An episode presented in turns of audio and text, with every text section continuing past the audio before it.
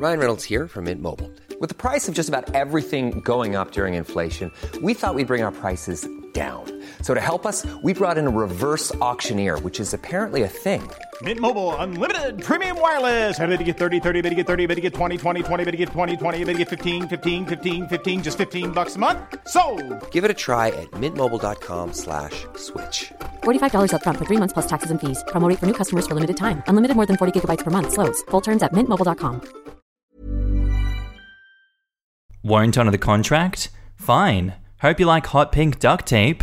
Many years ago, I was an elected union president at a Fortune 500 company, but I was only in charge of one contracted group. As such, the bargaining power of the main company was much higher than my own, but even they couldn't intervene too much. My group's contract switched from Company A to Company B in 2012, but the contract remained unchanged. Company B inherited all of the contract requirements of Company A and agreed to meet them, but opted to fight me on several minor clauses when it came down to it. Most were solved without much conflict, but the major sticking point was in regard to uniforms. Our contract ensured that we were given an allowance to pay for new uniforms and vouchers for steel toe boots every year. When it came time for our new vouchers, they refused, citing that they had given us a slight raise, which should offset the cost of the boots. I informed them that a cost of living raise didn't void the portion of the contract requiring them to provide vouchers for shoes, to which they responded they just hadn't figured out how to provide vouchers yet. After assurances they would provide the vouchers as soon as they could work it out, I dropped the issue. Unsurprisingly, months later, they still hadn't provided vouchers for replacement shoes. It should be noted that this was a very large campus, and many of us walked several miles a day in these shoes, and the shoes were caked with chemicals and dirt and started to look pretty vile within a year. We had to wear the same work shoes in office areas, and we started to get complaints. I decided to lean into this. This is where the malicious compliance begins. No new shoes? Fine, I'll rig them up to last longer. I went out and bought several rolls of the flashiest and most obnoxious duct tape that I could find.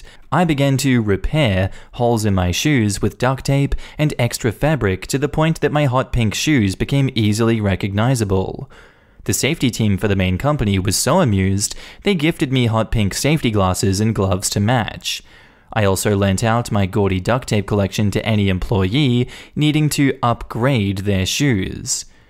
Suddenly, the complaints about our dirty shoes were replaced by complaints about obviously duct tape shoes. Whenever we were asked, we would tell both union and non union workers that it was a small protest against the refusal to honor the shoe vouchers in the contract. The next year rolls around, and still no shoe vouchers, but suddenly, our uniform allowance was increased around $150 to allow for new steel toed shoes to be purchased. After speaking to the union members, I agreed to allow that in place of the vouchers. I kept my duct tape collection permanently on display as a threat and would use it anytime safety equipment wasn't being replaced and required repair. Promote me but won't bump up my hourly wage? Sure thing. I'll just use your rules to give myself a 50% pay bump. This happened in a company I worked at over a decade ago. I was a technician working on large machines, we had numerous clients, and were assigned to a given site. The site I worked on was across a border, so I couldn't live near it, and had an hour commute each way every day. I got no expenses or mileage for this because it was my assigned site. After working for this company for a while, I got promoted to stop doing routine maintenance and work on more complex projects. Most of these projects were on a site near where I lived, so that suited me just fine. However, the company told me they didn't have any budget to increase my wage, which is where the malicious compliance came in. I combed through their rules and regs, as well as my contract, and found that if you had to travel to a site that was not your assigned one, you got paid as if you were driven from your assigned site to whatever one you were working on. My assigned site was classified as being one and a half hours from the site that I was doing most of my work on, so I was allowed to claim those one and a half hours as worked on my timesheet. So every day, I would put down one and a half hour commute there, one and a half hours commute home, and eight hours of regular work. Anything over 8 hours worked a day was paid at overtime rates. So for those 3 hours commute, I was getting paid around 4.5 hours. Because my contract said my assigned site was Site A and I was mostly working at Site B, there was nothing they could do about it. And my country has pretty decent employee protections, so I'd have had to agree to a contract change, which I obviously was not going to. They told me numerous times they were going to change my assigned site, but until the day I quit, they were never able to.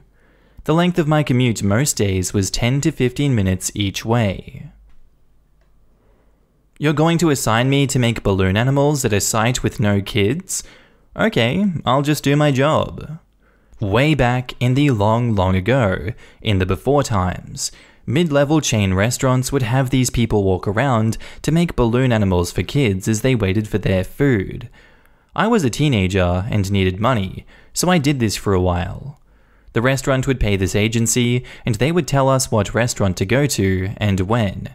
Key to this story is that we were not paid. On an average night, I'd make around 50 bucks in tips over 3 hours. On special nights, it could be as high as $200, but if there were no customers, I would make nothing. After working for several months, I must have fallen out of someone's favor, and I got assigned to a restaurant in the business district. I have no idea why they wanted someone making balloon animals there. The key audience was kids, and I never saw anyone under 30. The first night there, I made five bucks, which wasn't even enough to cover mass transit to and from the location. After being assigned there twice in a row, I complained, but was told that if I didn't go, I'd be banned from any more assignments. Cue the malicious compliance. The next week, when I was assigned there, which was the third time in a row, I waited until there were a couple guys at the bar that were tipsy.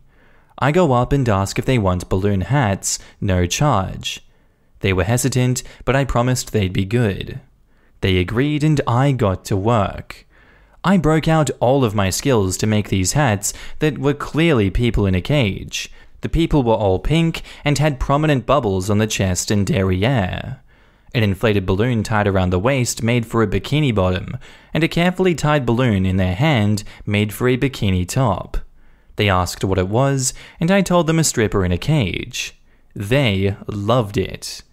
I got a $20 tip, but more importantly, they went to every person in the restaurant to show off their strippers in cages hats. They demanded to talk to the manager to tell him how awesome it was. The super uptight fundamentalist manager. Manager was majorly pissed and told me to go home early. Agency called, pissed off, but I used my most innocent voice to tell them that I was just making what the customer asked for and I didn't know they'd make a scene. Agency said, Well, they banned you from ever coming back. The next week, I was back at another $17 an hour location. And edit, yes, it was in the US. It was probably illegal to not pay me, but it was in the 90s. I was a teenager, I didn't know better, and I was happy enough with the money that I made most of the time. Won't approve my purchases? Okay, I can work with that. I was a one man IT shop at a small manufacturer. I had been there for years. I was actually the third employee ever hired, and now the company was like 120 people. I was very frugal, but in smart ways. I got a lot done for little money and was always looking out for the company. The owner recognized and respected this. Anyhow, we had gotten big enough where I didn't report to the owner anymore, and I was assigned to report to an inexperienced accountant who got her degree from some sketchy online school. She was going to change the world. I used to be able to just buy anything I wanted because the owner knew whenever I asked for a company credit card that I had already done my homework and it would be good for the company. Well, now, if anything was over 500 bucks, I had to go through this process with her to justify it. It wouldn't bug me, except that she had no real business savvy or common sense. It was just painful to me to try and explain the most obvious things to her, and she would fight it just because of power tripping or something. For example, I was trying to justify having at least one computer loaded up and ready to go as a hot spare for when someone's broke. She balked at having $1,500 sitting on a shelf unused. I tried to explain that about once a month someone's computer would break. All she could see was the $1,500 sitting unused most of the time. She couldn't understand the real cost of a broken computer, that the person could no longer do their job effectively. Parts not getting ordered, jobs not getting expedited, emails not getting returned, me having to drop everything to react to this situation, overnighting in parts. The true impact cost to the company was several hundreds of dollars every month. She couldn't see that having a spare would pay for itself in a half a year or so. After a half an hour of fighting over this, I had an epiphany. I handed her requisition approval forms to her and told her that she was right, and I left. Any purchases under $500 didn't need any approval at all. Now, nothing I ever bought was over $500. I didn't buy a spare computer, I bought three, as parts, and assembled them into computers.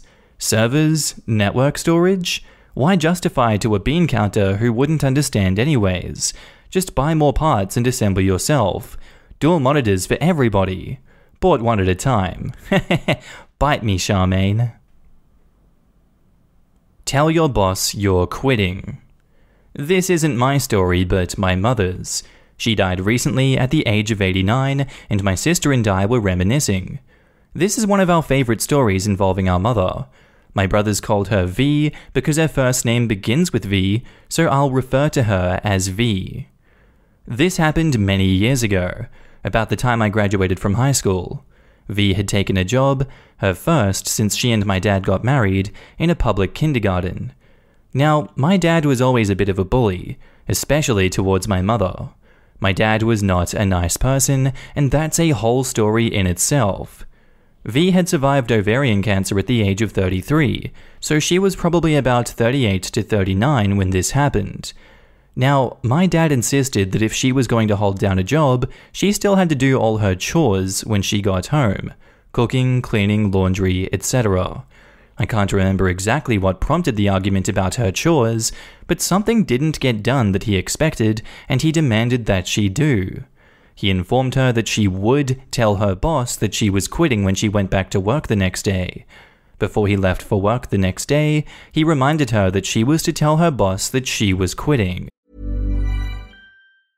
Ready to pop the question? The jewelers at BlueNile.com have got sparkle down to a science with beautiful lab grown diamonds worthy of your most brilliant moments. Their lab grown diamonds are independently graded and guaranteed identical to natural diamonds, and they're ready to ship to your door. Go to BlueNile.com and use promo code LISTEN to get $50 off your purchase of $500 or more. That's code LISTEN at BlueNile.com for $50 off. BlueNile.com code LISTEN.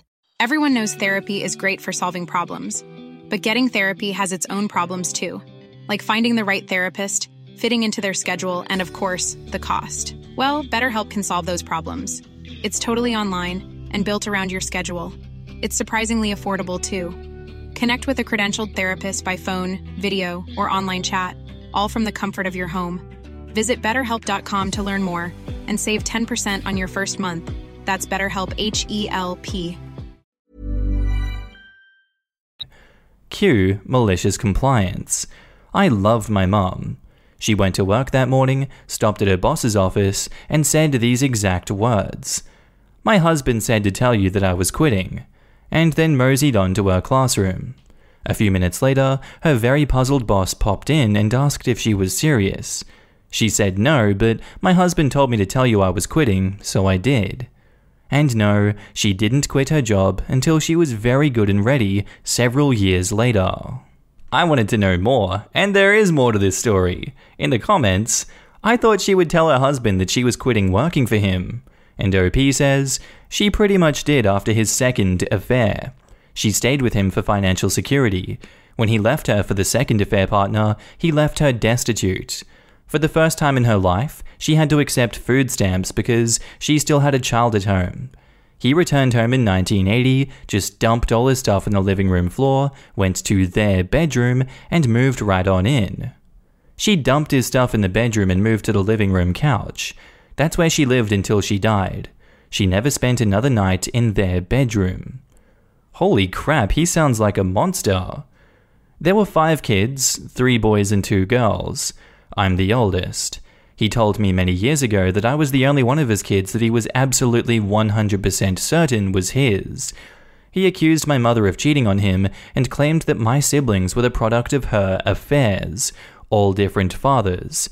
He even told me who the fathers of my siblings were.